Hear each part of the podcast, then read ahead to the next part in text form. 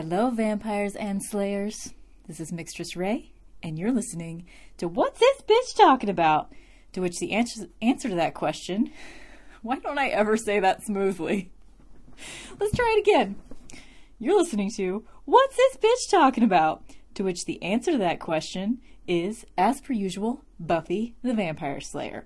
I watch every episode of Buffy exactly 20 years after it originally aired, which means that today I am talking about Halloween. I'm so excited about this episode. I have one, two, three, four pages of notes, and usually I have like one page. so I'm really excited to talk about this episode. First, let's read the summary according to The Complete Slayer, which is not a great summary, not a great book, but whatever. Halloween, a traditionally quiet time in the supernatural community, is interrupted by the opening of a costume store owned by Warlock Ethan Rayne. Forced by Snyder into accompanying groups of children on their trick or treating, Buffy, Xander, and Willow find themselves in a close created nightmare as Rayne's spell transforms people into the reality of their costumes.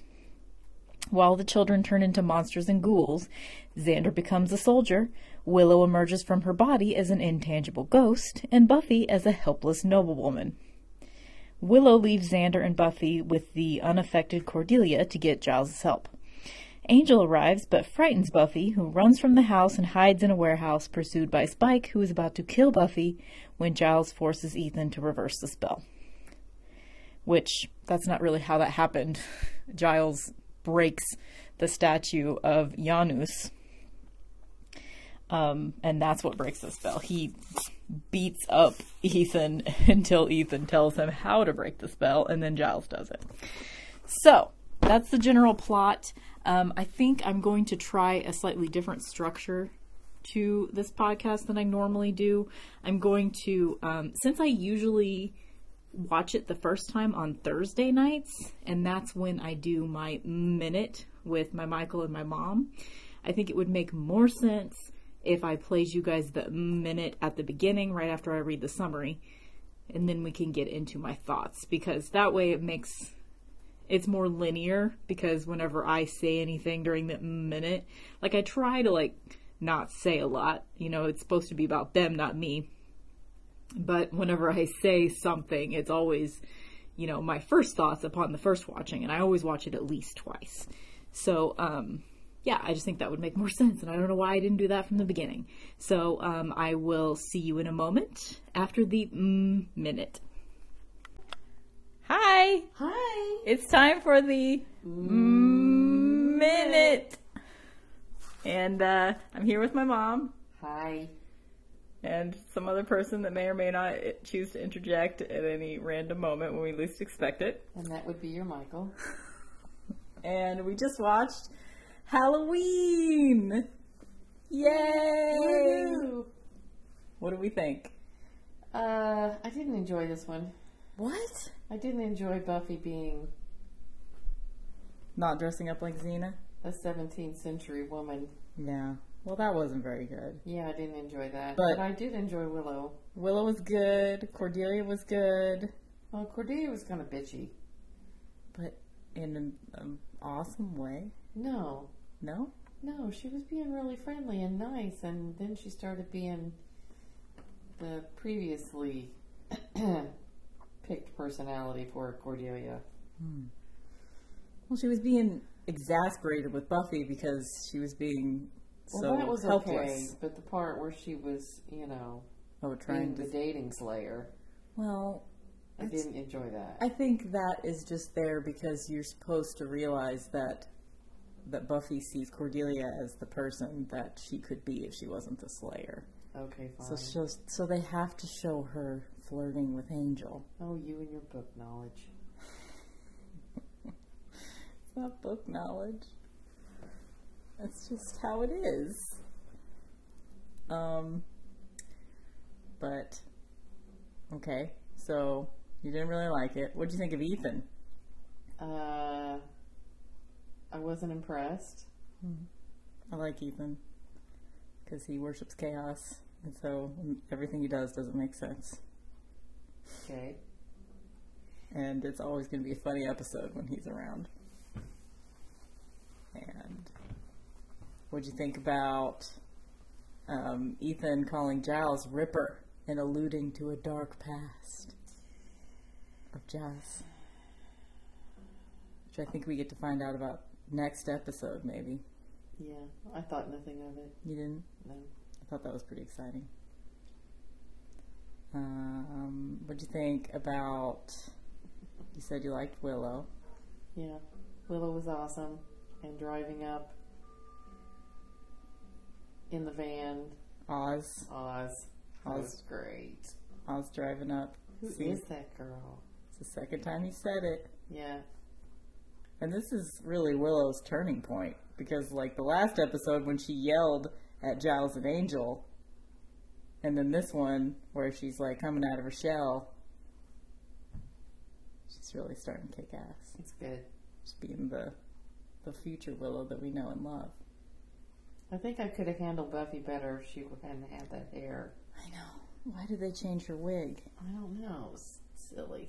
You said you liked the hair. I liked the hair when it was up. I, I also liked the other hair, but I don't see the reason for it being different when she changed. I think you were just supposed to to think, oh, that's actually her hair now, but it didn't look like her hair It didn't make any more so than the wig. Yeah, I don't know about that. So, did you have any favorite outfits? Well, I really like the plaid pants that Buffy was wearing in the first scene. Yeah, However, I liked her princess dress. yeah, I would like to have a princess dress. yeah. You deserve a princess dress. I think so too. Yours should be in like. uh Lavender Blue. velvet, Yeah, and like your green color. turquoise. Yeah, turquoise and lavender. It should be like a mermaidy princess dress. Yeah, well, I tried that one year. It didn't work out so well. What, your mermaid dress? Yeah, It didn't work out because it was a hobble skirt? well, I don't know why it didn't work out. I think it did work out. You wore that princess, you wore that mermaid dress all the time, didn't you? Like every chance you got? Yeah, for picnics and stuff. Yeah. it was the most ridiculous dress. Do you have pictures? I don't know of any. Oh man, this is so funny.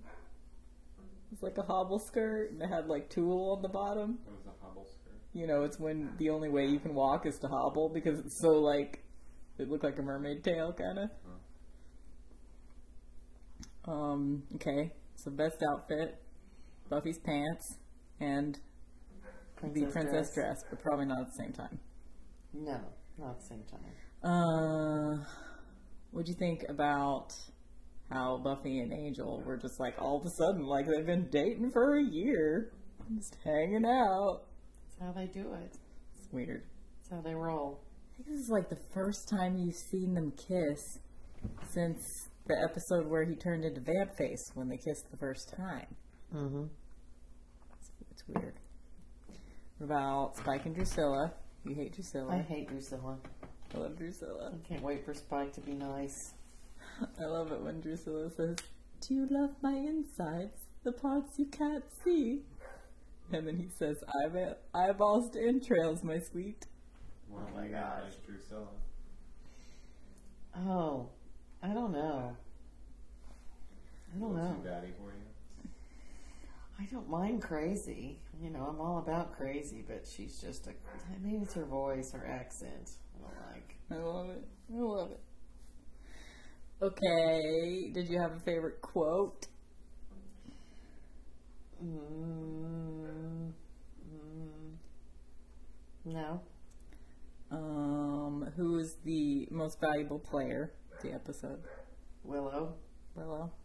Which means she gets it twice in a row. Yep. Xander was pretty bad. Better get over here if you're going to comment so people can hear you. People can hear me. I don't know if they can. That is a perfectly good reporter you have right there. I don't know. It's gonna really suck if later you can't hear you. So you better get over here. Okay. Most valuable player is Willow. Um, what else? Is there? Oh, is there any object of affection? Ooh, I want the princess dress. Princess dress? Yeah, only I don't want it to be pink. Yeah. It was just a little too.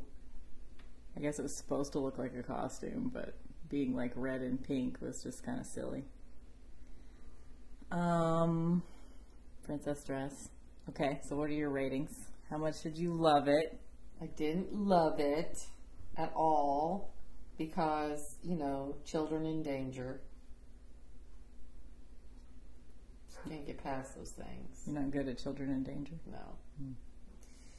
And where were the children they were supposed to be taken care of when they were all running about?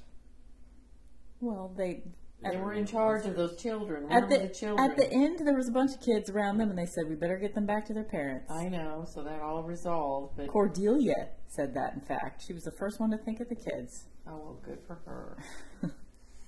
Enjoyability. Oh man, I believe you don't like this episode. Huh? I can't believe you don't like it. It's Yeah. Halloween. I don't- Everyone turned into their costumes. Hey, you know what? What? I don't like Halloween. I've never ever liked it. How are you her mother? I don't know. It's so fun. I don't like it. You just wander about the streets and people give you candy for no reason. Yeah, It's a delightful holiday. Though there's a reason. It's Halloween. yeah. Hmm. That's the reason that you can't. So enjoyability, I give it a one, Wow. Harsh. and the message is. Don't go out trick or treating on Halloween. I'm down with that. I'll give that a five.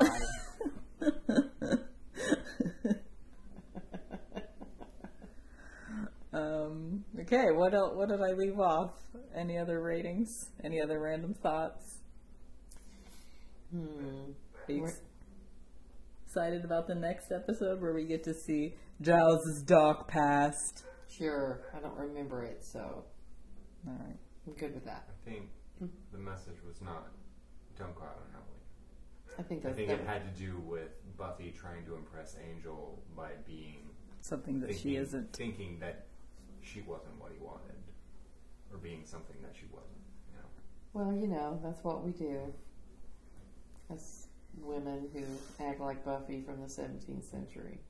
and they're saying you shouldn't do that. Well, Just be yourself. yeah.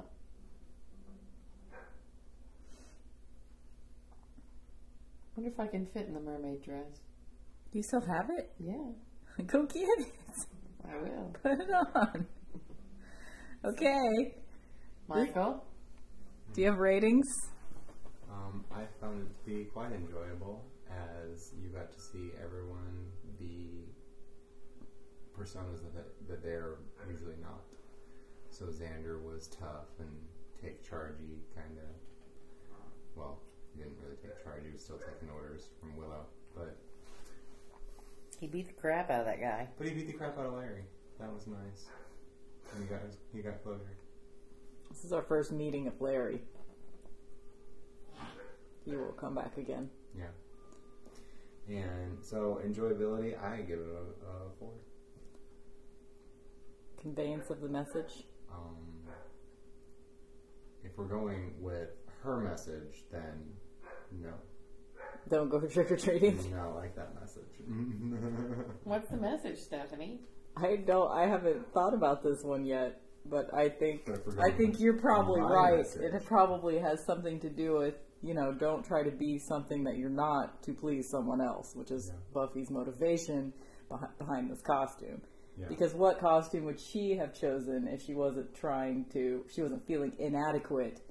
she would have picked Xena. She might have picked Xena. She would have picked something. Is that the sound that Xena makes? Yes. I need to watch that someday. um. Okay.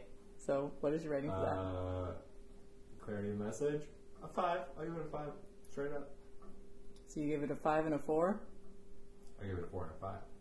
Okay, whatever. Well, Semantics. I mean, if we're getting technical here. So it gets a twenty from you. Um. All right. Are we good? We're good. This has been your mm, minute. Hi guys, I'm back. Um, so let's see. What should we? Let's start with a what's up with Mixtress. How about that? Because I, I don't do that as often anymore on the podcast. Um, of course, you get to hear in detail what's up with me every week if you listen to my radio show. So if you're interested in more of that, um, tune in every Friday night from 8 to 11 Central Standard Time.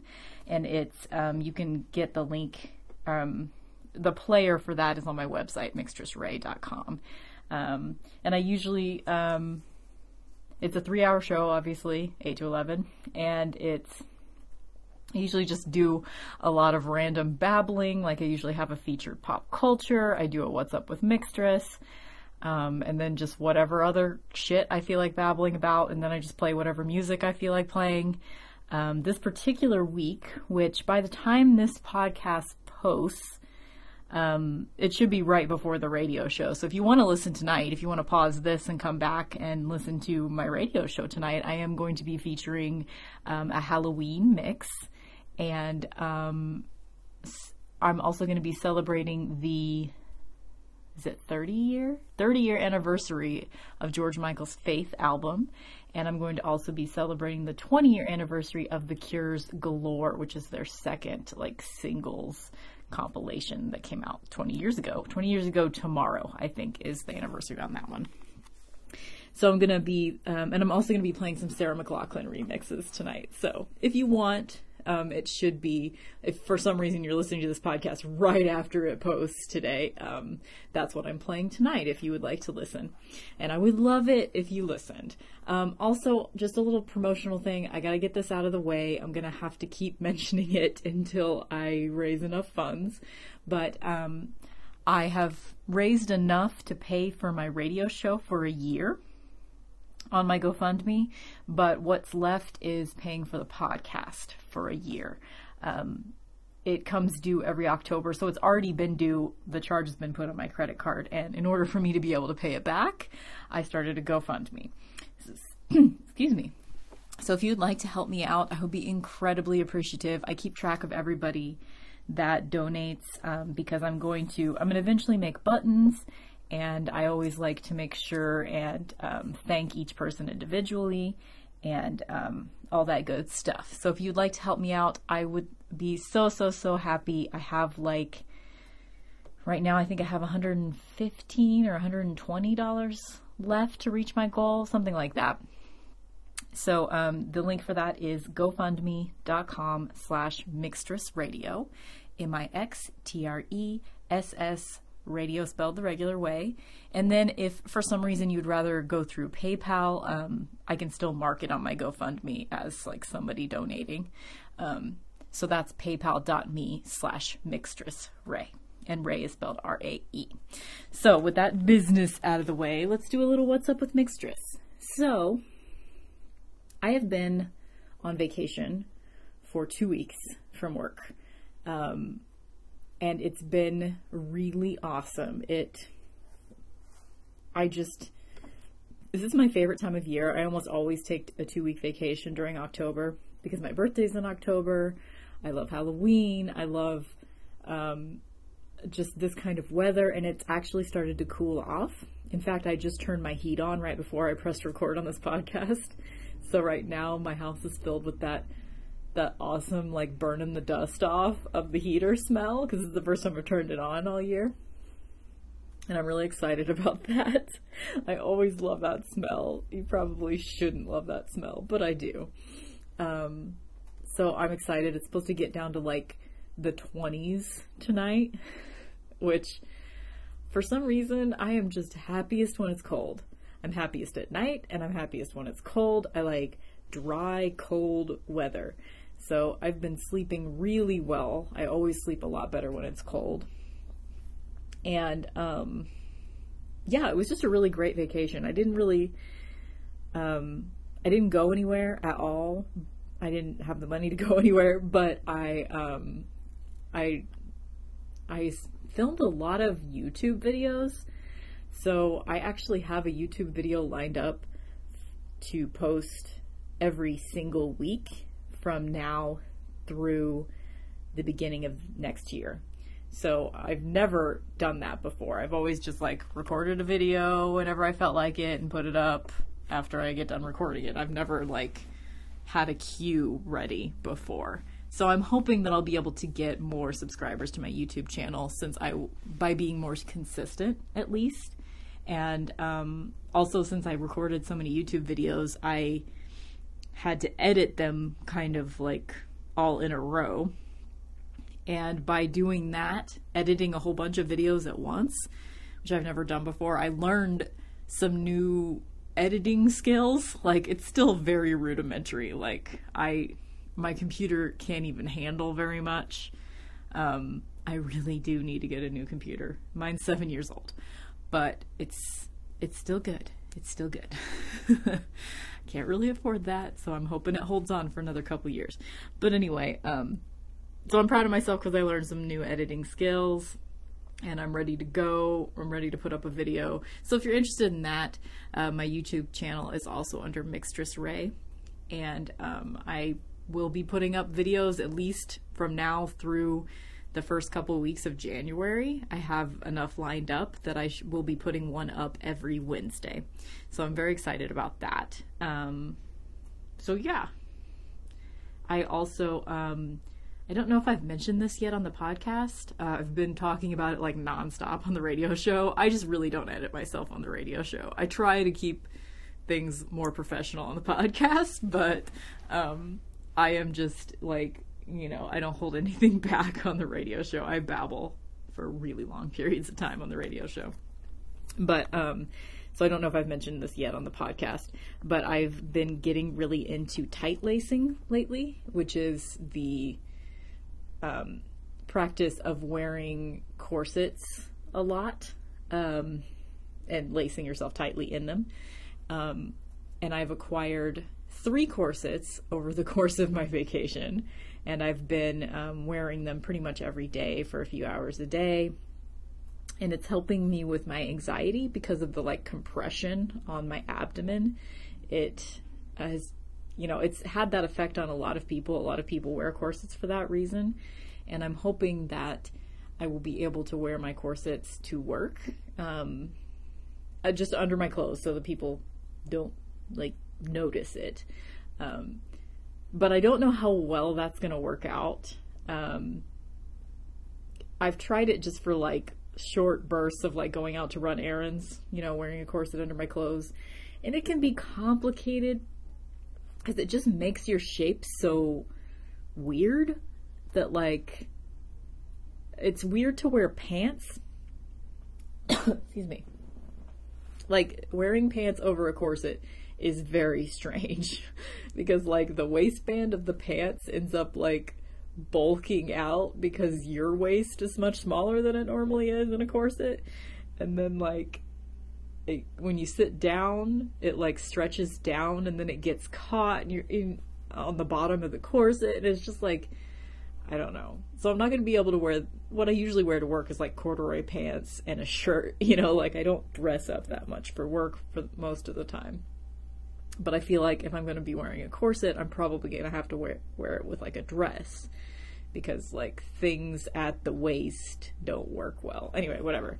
So I've been wearing a lot of corsets during my vacation is the short version of that. And I've been really enjoying it. I'm definitely a corset person. Um, and yeah, it's just been a really, really great vacation. I have stayed in a good mood the whole time. I've stayed pretty creatively productive.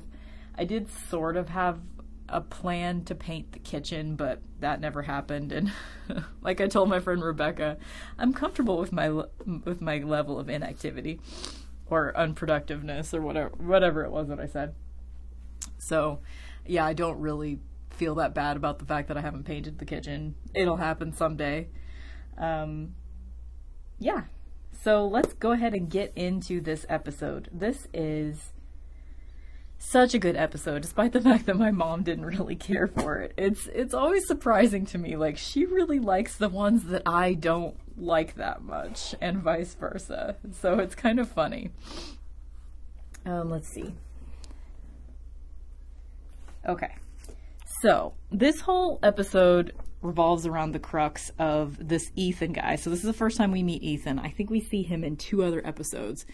And he's always a lot of fun because he just blows in and he has some sort of plan to throw chaos into the mix and then he just sort of laughs and flitters away, you know, and he's just like the little chaos fairy. and I love that about Ethan.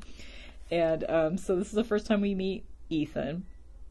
So I had a hard time grasping on what the possible moral was to um, this episode. And in the beginning, I was thinking, okay, so this god that Ethan is calling upon to make this spell is a two-faced god like literally this the statue head that he's like praying to with his blood and doing all the incantations and whatever to make the spell has a face on the back and a face on the front and um, like giles says later whenever he sees ethan right before he beats him up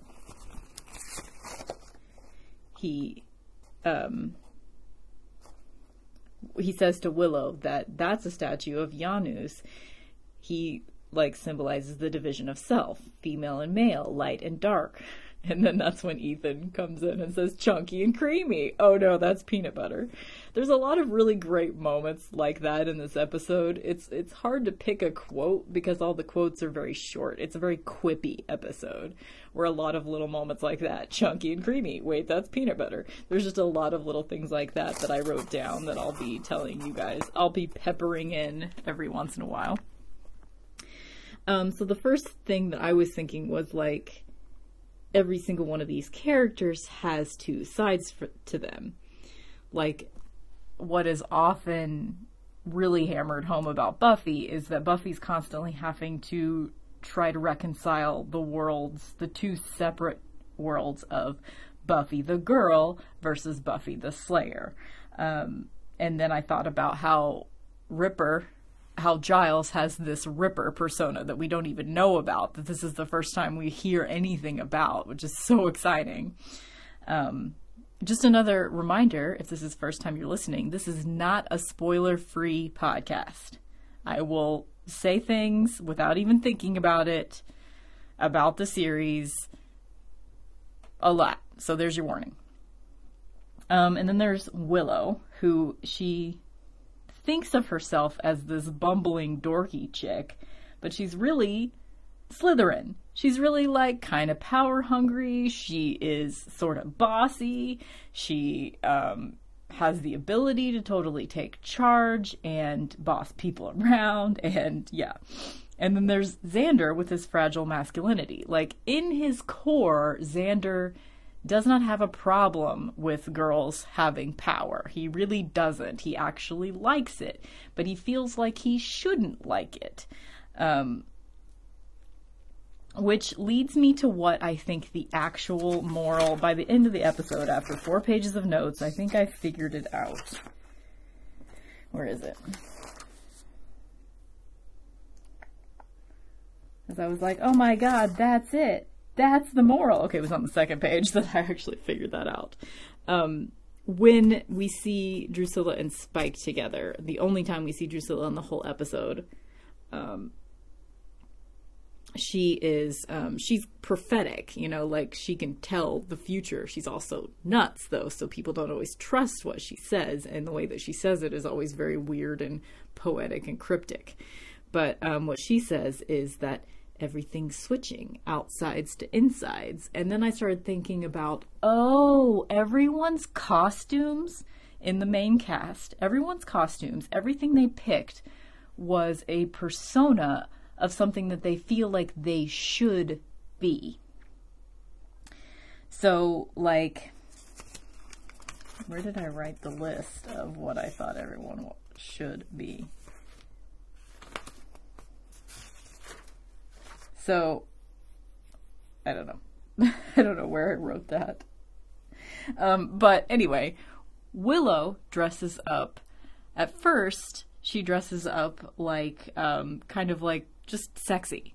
Just kind of sexy. The 1997 version of sexy. She was wearing fishnets and like combat type boots and um, like this red wraparound shirt that showed her midriff and like a short vinyl skirt. It actually looked more leather than vinyl, um, but it could have been either. Maybe patent leather. and she had like kind of gothy makeup on.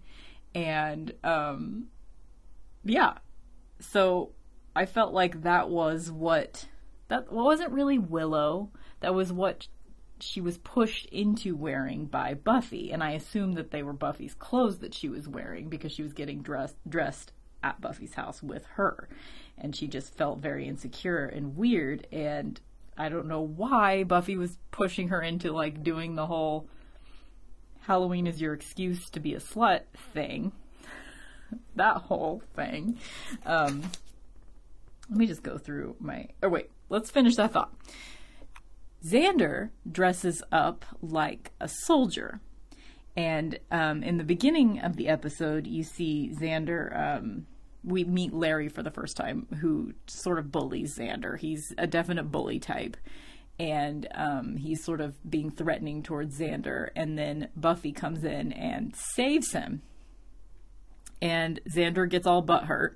And, like, why did you, like, and she and that's when that's when Willow says, "Boys are so fragile," which is one of my favorite quotes from the episode. And um, so he dresses up like a soldier because he feels like that's what he should be. At his core, he's really not that, but he feels like he should be this like you know masculine thing, you know. But he doesn't know how to do that. Putting on masculinity is a costume for Xander. So um, it, it's something he feels like he should do. And um, Buffy dresses up like a, a 16th century noblewoman because she thinks that 16th century? I don't remember how that whole century thing works. I mean, 19th century is 1800s, right? 20th century is 1900s. Yeah. Yeah. So 18th century would be 1700s. I don't know, whatever. She dressed up like a 1775 noblewoman in like a princess outfit because she thought that that was like the type of girl that Angel would be into. So she was putting on a costume of something that she felt like she should be as well. So it was just, I think the moral of the story is an exercise in like, you know, don't try to be something that you feel like you should be that you're not, because if you end up becoming that through some chaos worshiper spell on Halloween, then you're not gonna like the results, okay? Which is why I think it's particularly fun to watch Cordelia in this episode. She gets her costume from a different place, so she doesn't she isn't affected by the spell, but she just dresses up like a cat. and she's just like I don't know. It just fits her. She wasn't trying to be anything that she sh- that she sh- felt like she should be because Cordelia would never even do that anyway. Okay, I'm like totally off track. Um, let me go through my notes here. Um, ba ba ba. Oh, Buffy's door opens the wrong way in this episode, so there's a lot of weird little goofs and plot inconsistencies and shit like that as per usual. Um, but that that kind of bothers me because her door is supposed to open like it's her doorknob is on the right side from inside her house. But in this episode and in Inca Mummy Girl, which was just a couple episodes ago, it opens the wrong way. So they're just using a different set or something. I don't know. Um, let's see. Oh, and the towards, towards the beginning of the episode, Spike is sent one of his lackeys, lackey vampires, out to with a camcorder, and he was taping Buffy fighting another vampire. So he was like, because he's like studying her fighting skills, and it's just hilarious. He, you can tell he's just like so in love with her already. But then in walks Drusilla. This is the only scene you see with Drusilla. And one of the first things she says to um, to Spike is, "Do you love my insides, the parts you can't see?" And Spike says, "Eyeballs to entrails, my sweet." I'm trying to train Michael to um, do this call and response with me So um, we'll see if it works out. So basically, at least once or twice a day, I'm going to ask him if he loves my insides, the parts you can't see, and he will. I will have to make sure he answers correctly so that it just becomes a thing. That's my plan, anyway. I don't care if it's forced. I want it to become a thing. Um, let's see. Buffy throughout the episode is wearing her signature frosty brownish beige lipstick, and um, her nails match too in this episode. She has a really great outfit um, towards the beginning where she's wearing plaid pants and like a black tank top with like piping at the straps and at the neckline that it's like an army green color or olive green color more more like in between olive and army. And it's um it's just a lot of fun. It's just a good episode. And her hair's pretty good. It's at a good point right now. She's still got wispy bangs which aren't really my thing but it works on her in this 1997 context. Um let's see for some reason while willow and buffy are talking about angel um they decide that they need to steal some of the old Watcher diaries to read up on Angel, which was a terrible idea because Angel was a really, really, really evil vampire, as you're about to see later in this season. And no good could come of them deciding to like investigate the Watcher diaries whenever they might mention Angel. Bad plan. Bad plan. But they end up just like reading up on like just some generic had nothing to do with Angel Watcher Diary from 1775, which is where there was like a little drawing in the diary of a noble woman in like, you know, one of those nice little outfits like Buffy wears later. And they're hanging out in the bathroom talking about it, and Buffy's like, "Wow, there's she's so pretty and mysterious. I wish I could wear pretty gowns and blah blah blah." And that's when Cordelia comes into the bathroom and she says the most awesome thing ever. She says, When it comes to dating, I'm the slayer.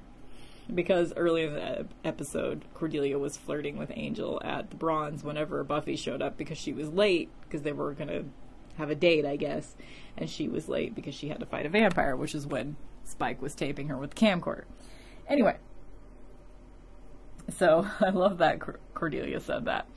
And I started thinking about I wonder if Cordelia is a potential slayer. They never address this, but much like I have a theory that Drusilla is a potential, or was a potential before she was turned into a vampire, um, I feel like Cordelia might be as well because she's pretty badass. Like, she doesn't really get scared. She holds her own. She knows what her limitations are. She, like, sometimes she'll scream or whatever, but I guess she has been scared a few times. But it was only like the first few times she was in mortal danger around Buffy that she was scared and screamy. But now she's really like during this entire episode she's totally calm. She's like whatever we're in danger. Let's get on this. Like she's she's a 20th century woman okay? She's good. Um so i don't think that is ever something that is addressed. And by the time the series ends when all the potentials become slayers which is the big plot point at the end of the entire series at that point, I think she was already in a coma on Angel. I'm pretty sure. Um, the way those timelines, because she was on Angel most of that series, but she wasn't in the last season at all because she was in a coma. I think she was in one episode right before she died from the coma. So I think, although if she was in a coma and she was a potential, she would have been turned into a slayer while she was in a coma, and then she probably would have had enough strength to wake up. I don't know. I think she is a potential. That is my head canon, and I'm sticking with it. I like thinking of Cordelia as a slayer. Um, I don't know. Is she in the comics at all? Did Cordelia just get completely like forgotten about as a character? Like, did I mean the way that they dealt with her demise on Angel was so awful. It was just like all of a sudden she was in a coma and then she died. It's like, what? How are you gonna do her like that? Come on. Cordelia, she becomes such a badass on Angel too.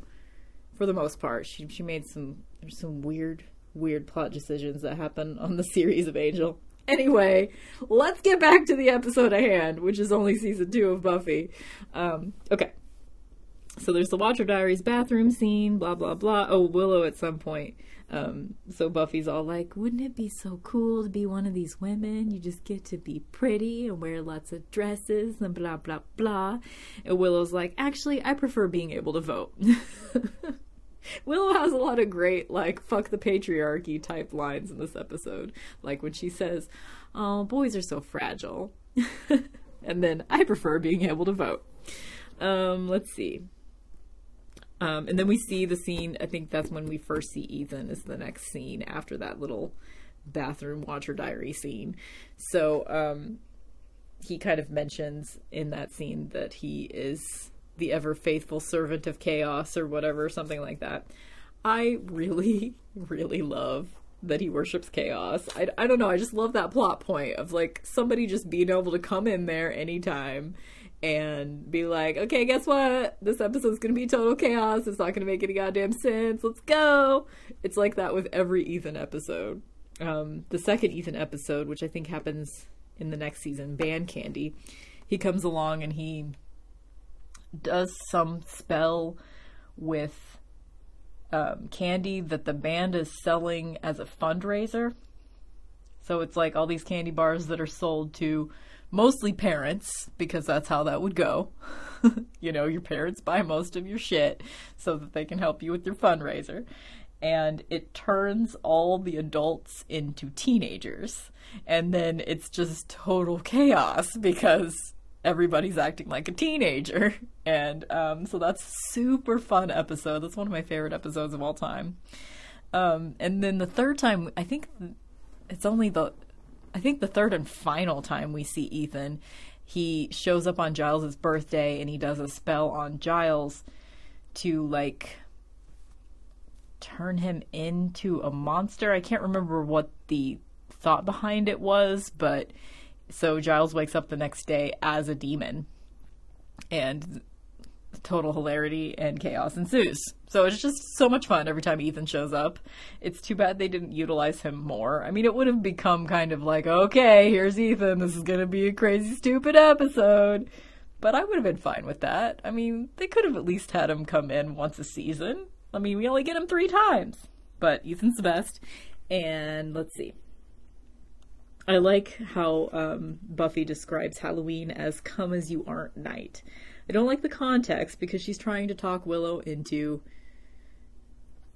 I mean, it just seems like she's trying to talk Willow into dressing slutty, which I don't see the motivation for it. Like, like it's fine if your Halloween costume is something way sexier than you would normally be in real life. I mean, I get why that's a thing for women because we have to spend so much time and energy making sure that we're you know decent because if we're if there's a tiny bit of cleavage then somebody's going to fucking comment on it and then they're going to say that we were asking for it. So i understand why there's this huge influx of women deciding to dress sexy on halloween. I i get why it's like that needs to be a release that we have it it needs like we have a sanctioned day where we're allowed to do that but it's also kind of I don't know, I feel two ways about it. For one, dress however the fuck you want, whatever the fuck you want, you know?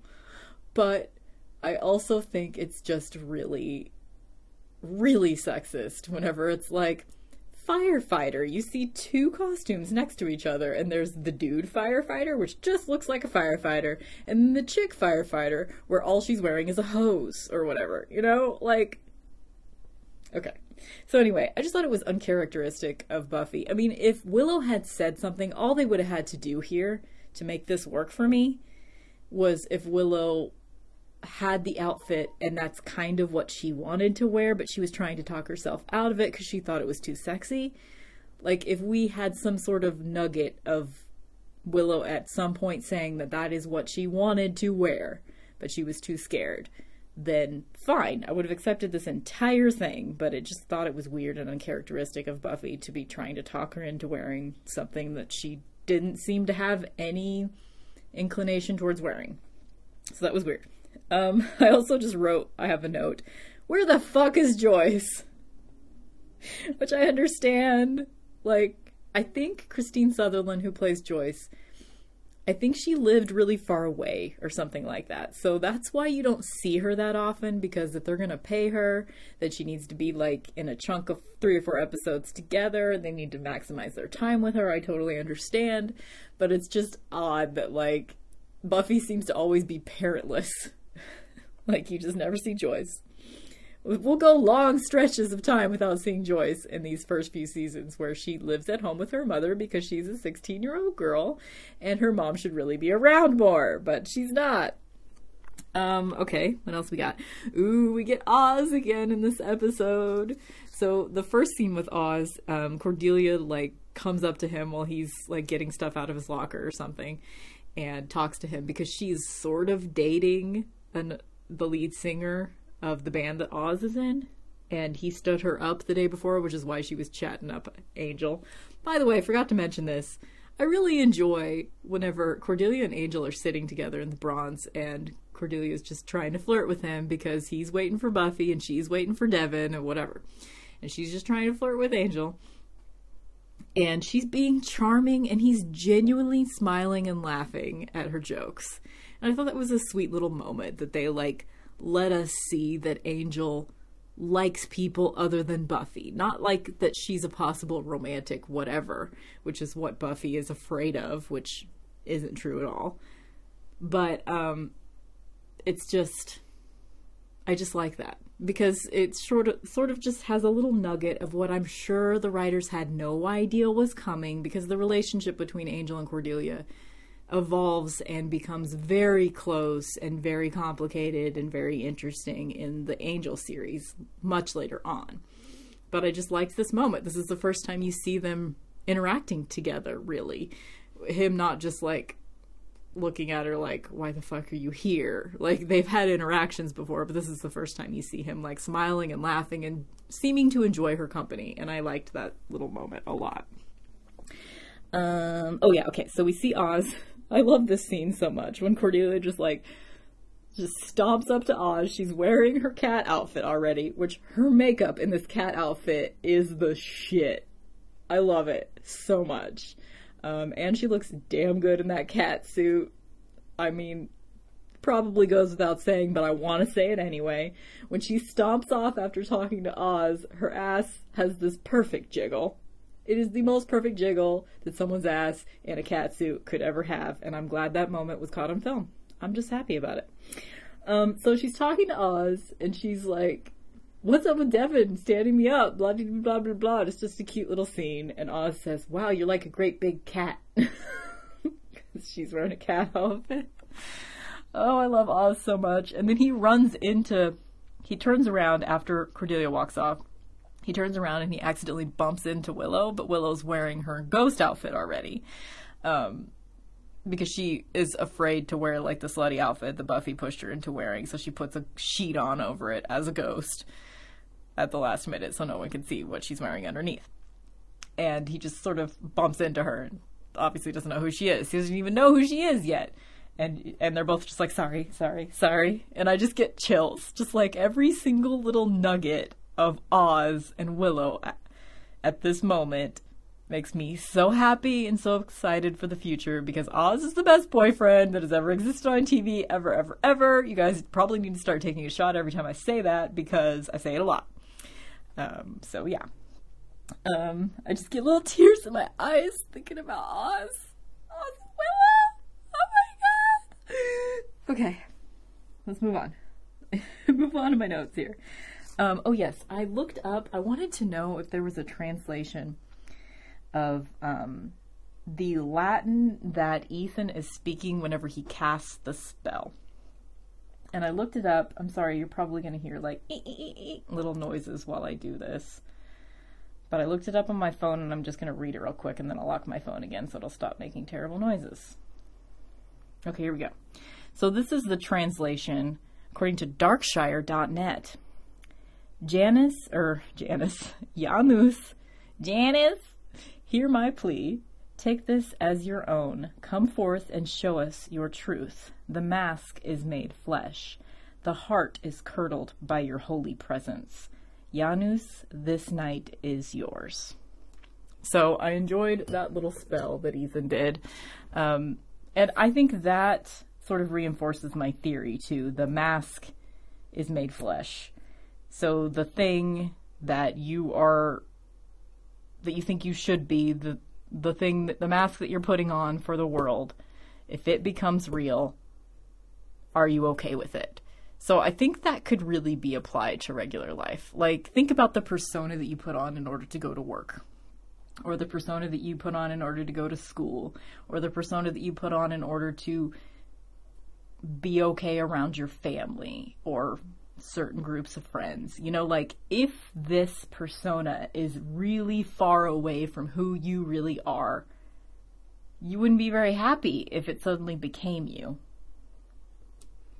So I don't know. I think it's a pretty good moral. The more and more I think about it, I'm into this moral. this is turning out to be like one of my very favorite episodes. The more I think about it, the more I watch it, the more I talk about it. It's just good shit. So, whenever everybody is turned, we're at that point now. So, everybody becomes their costumes. So, Ethan's just said the spell. They've become their costumes. The thing that is kind of heavy that they really don't deal with is Willow had to die. She had to die to become the ghost. Because she, like, she suddenly, like, she can't breathe. She collapses on somebody's porch because they're trick or treating. She's trick or treating with the kids because Snyder made them all do that. And she collapses and she dies, and then she stands up as the ghost and walks away from her body. So they never really deal with that fact. Like, Willow has now died. I don't know, I feel like maybe there could have been something cool to do with that little plot point. They could have had that come back in some way.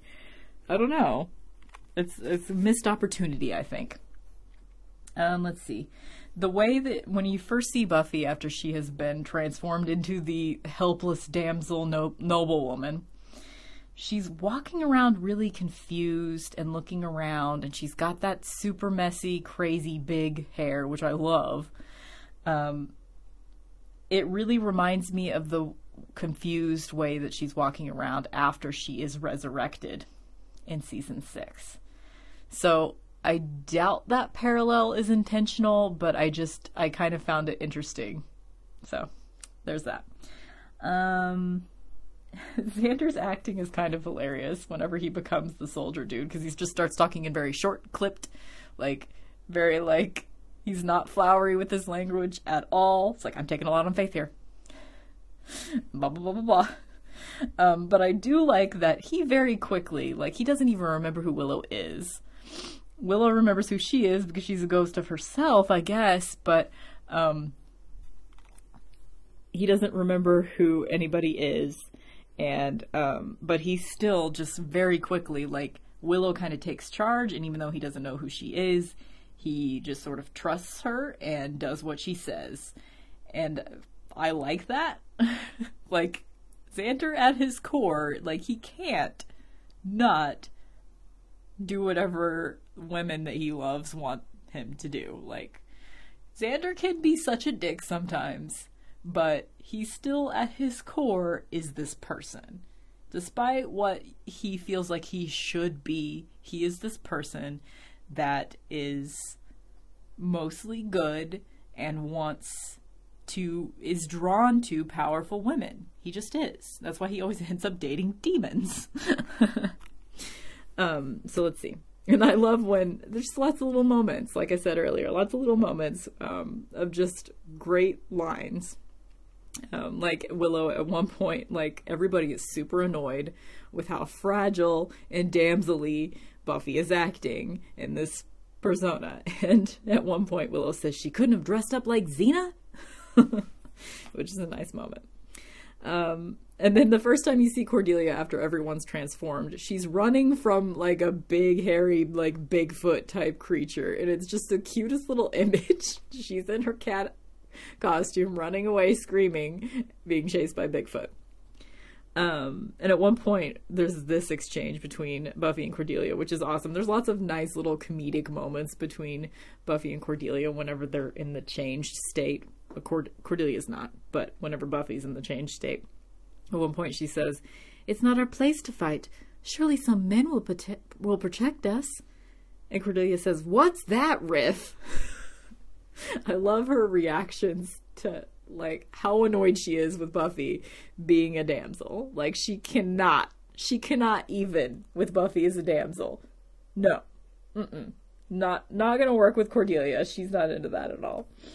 Um, and then I started. Uh, this is where I made a note. Maybe the costumes are all based on what someone else wants them to be.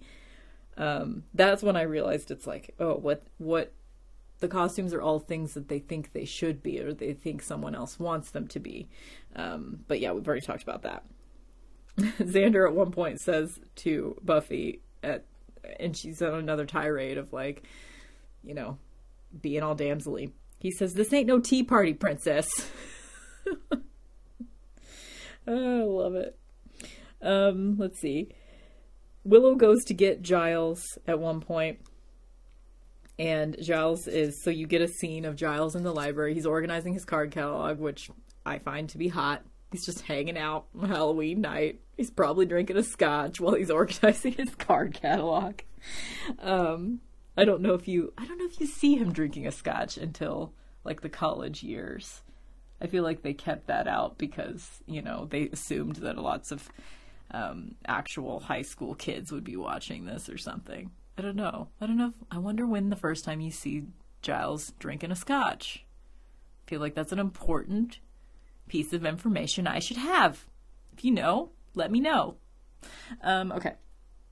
So he's organizing his card catalog. Willow walks through the wall, and there's this awesome comedic moment. Physical comedy. Giles knows how to do it. Anthony Stewart Head knows how to do it. He just like sort of throws his card cards up into the air and just like jumps and it's just this awesome little wonderful moment. Um, I should probably see if I can find a gif of that. Um, let's see. Angel shows up like um, while Willow is gone, and he sees Xander and Buffy. Yeah, he sees Xander and Buffy. I don't know what Cordelia is doing. She's not in the room at the moment, and he they're all at Buffy's house at this point he like jumps in and he's like, "Oh my god, thank God you guys are okay. It's chaos out there." And Xander and um, Buffy both look at him and say, "Who are you?" just lots of little tiny moments that are just really funny. This episode is just enjoyable and funny, and it's just it's just good. It's kind of sitcom This episode is a little sitcom in in its comedy, at least. Um, let's see. And then there's a little shot of Spike. Spike goes out because, you know, Drusilla sort of let him know that even though usually Halloween is a time where, like, all the vampires and nasties hang out inside and don't do anything, um, you know, Drusilla has let him know that, you know, somebody's come to change it all.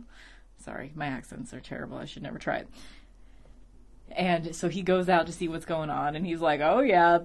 At one point, he says, this is just neat and he is. I love how they show him at this point um, in the episode, and he is just sort of like made himself his own little gang of because children, lots and lots of children have turned into their costumes. So a lot of children turned into demons. So they're just like tiny little like three foot tall demons running around, and like you there's this scene of Spike sort of bending over and talking to a couple of these demons and he's just like created a little gang of baby demons and they're just following him around doing whatever.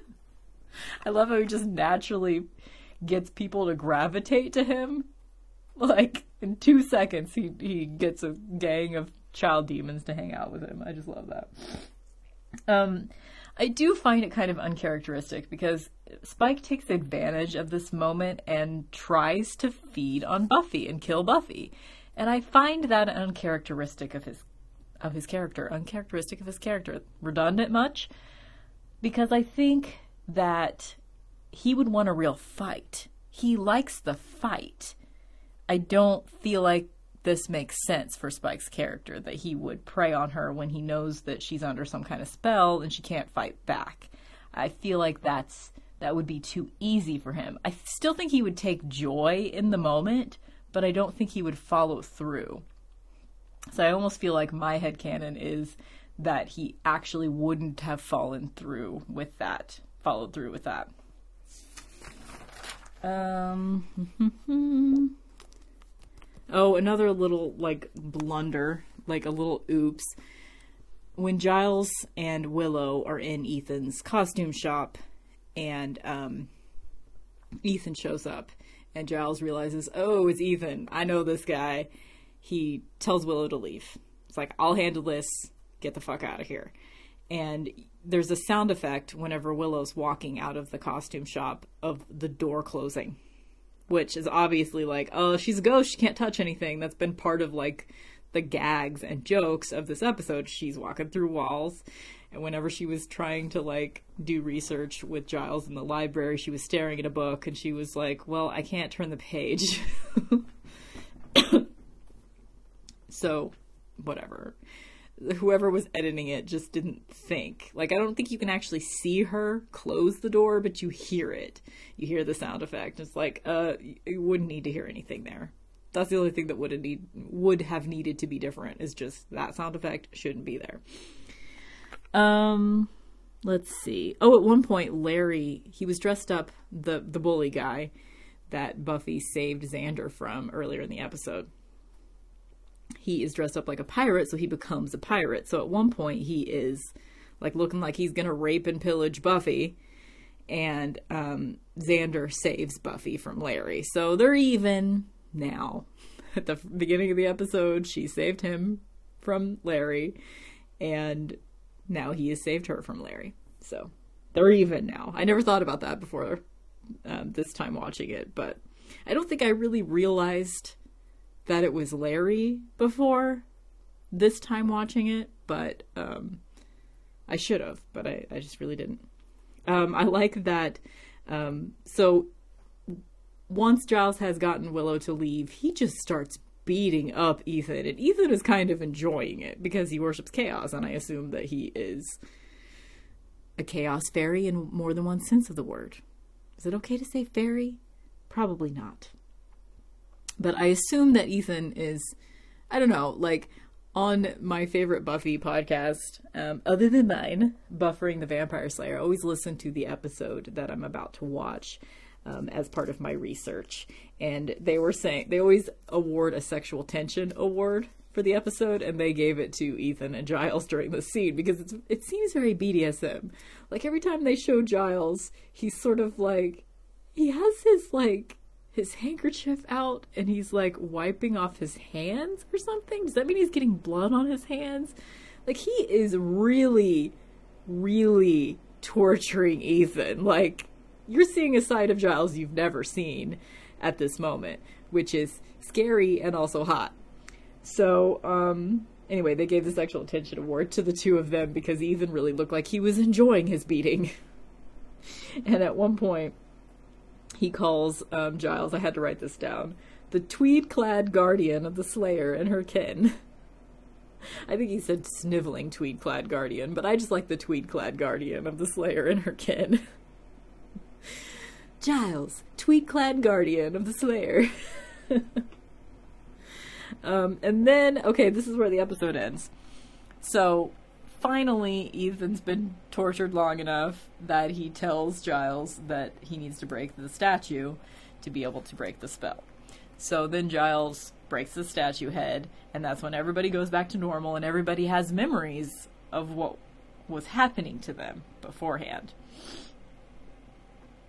So at this moment, Spike is about to feed on Buffy, and Buffy says, like, honey, I'm home. Yeah, that's what she says. Honey, I'm home. And then she beats up Spike and then he runs away. And um, then the very last scene, like everybody's like, "Ooh, disoriented. We should probably get these kids home. Whatever, whatever." Um, Willow um, is suddenly gone. Everybody's like, "Oh, where's Willow?" Because she had to go back to her body. Um, so she wakes up on that porch. Uh, so she's resurrected now. She wakes up on the porch. She takes off the ghost costume and throws it in the trash, and just sort of confidently walks off all by herself, which is a nice little moment. And she just happens to walk right in front of Oz in his van, and he says, just like he did in Inca Mummy Girl, he says, Who is that girl? Because at this point, she's, you know, wearing the outfit that she was too scared to wear in the beginning. And now she's just confidently walking across the street in the outfit. Um, so, both of the first times he has seen Willow, she's been in a costume. She was um, dressed as an Inuit at the culture fair dance thing in Inca Mummy Girl when he first saw her. And now she's in this, like, you know, sexy goth girl outfit. So that moment, of course, like every other moment between Oz and Willow in the beginning, gave me goosebumps and it makes me so happy. Oh, I'm so excited. We're to be able to like talk about them getting together. Okay. Um, and then at the very end, it's Giles the next morning goes back to Ethan's um, costume shop and Ethan has left town. I think that was part of like Giles was like, leave town and never come back or something, um, being all threatening to Ethan, whatever. Um, so he goes and he sees, you know, the place is all trash and he's left. And there's a note. Ethan has left a note for Giles and it says, be seeing you. and then Giles, the very last shot of the whole episode, Giles looks up, breaks the fourth wall, and gives a smoldering temptress look to the camera. So, um, those are your little seeds of, hey, what's up with Giles? What are we about to find out about Giles? Is Giles sinister and evil? What's going on with Giles, dude? So I had thought that the next episode is the Dark Age, which is the one where we get to deal with Giles's past. But I think it's two episodes from now. Um, next week is something else. Let me look. Let me look it up. What is next week's episode? Next week is Lie to Me. Um, so it's going to be in two weeks whenever we get the Dark Age, which is um, when we get to find out more about Giles' past. So let's get into my ratings because this has been a very long podcast episode. Um, my favorite outfit. At first, I thought I was going to say Buffy's plaid pants and her tank top because I think she looked really good in that outfit. But I think my actual favorite outfit is Cordelia's cat suit. She just, she had everything was working for her. She had the tail, she had the cat suit, she had the butt jiggle, she had the awesome makeup, um, she had fuzzy little cat ears. It was just good. So, um, her her actual ears, I'm pretty sure they were painted black, so they were supposed to look like a bow. I think that's what was going on. Um, not totally sure, but I think. So that was just nice little touch. Whoever did her makeup for this episode knew knew what they were doing. Um, my object of affection for the episode, I think, were is probably Willow's shoes when she was in the Hallow her Halloween outfit, because they were like sort of mid calf lace up combatty type boots, so they were pretty cool. I would I would like to have those. All the boots that I have are either like slightly taller than ankle length, or I have a pair of knee boots, but I don't have any in that sort of mid range boot. I would like to have a mid range sort of combatty type boot. So I think that would be the thing that I would pluck out of the episode and keep for myself. The quote um, I really like when Willow says, Boys are so fragile. but I also really love, I think it's just going to be a tie between that and Cordelia telling Buffy, when it comes to dating, I'm the Slayer. Um, you might be awesome when it comes to like demonology or whatever, but when it comes to dating, I'm the Slayer. I'm butchering the first part of that um, quote, but the most valuable player of the episode. At first, I was gonna say Cordelia because she's she's a she's a pretty decent badass in this episode, but I think I kind of want to say Giles because Giles had the most moments where I was like, "Yeah, Giles, yeah." So maybe that's also a tie between Cordelia and Giles. Whatever. These are arbitrary anyway, who cares? The music in the episode, I forgot I was going to try to mention that every time there's music. Um, let me see if I can find where it is in this episode guide here. A song called Shy by Epperley and How She Died by Treble Charger are the two songs that were, I think the only time music played in this episode was like the scenes when they were in the bronze. Um, or there was something playing too whenever Oz pulled up at the end. So maybe that's the that other that charger song or whatever. Um my ratings. Out of 5 for enjoyability, I got to give this episode a 4.5. I can't give it a perfect 5 because I don't love it as much as my very favorite episode of all time, which would get a perfect 5. Um but it's close. It's up there. So that's why I gave it a 4.5. As far as conveyance of the message, clarity, um, it took me a while to get to what I feel like the message is.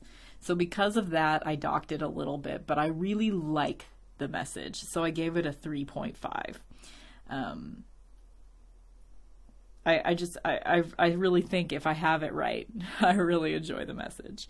So that means it gets a final score from me of 15.75. So this is a pretty damn awesome episode. I it was worth the wait. We had to wait 2 weeks. That's why I didn't have an episode last week because there wasn't a Buffy episode that aired um, a week ago, 20 years and a week ago today.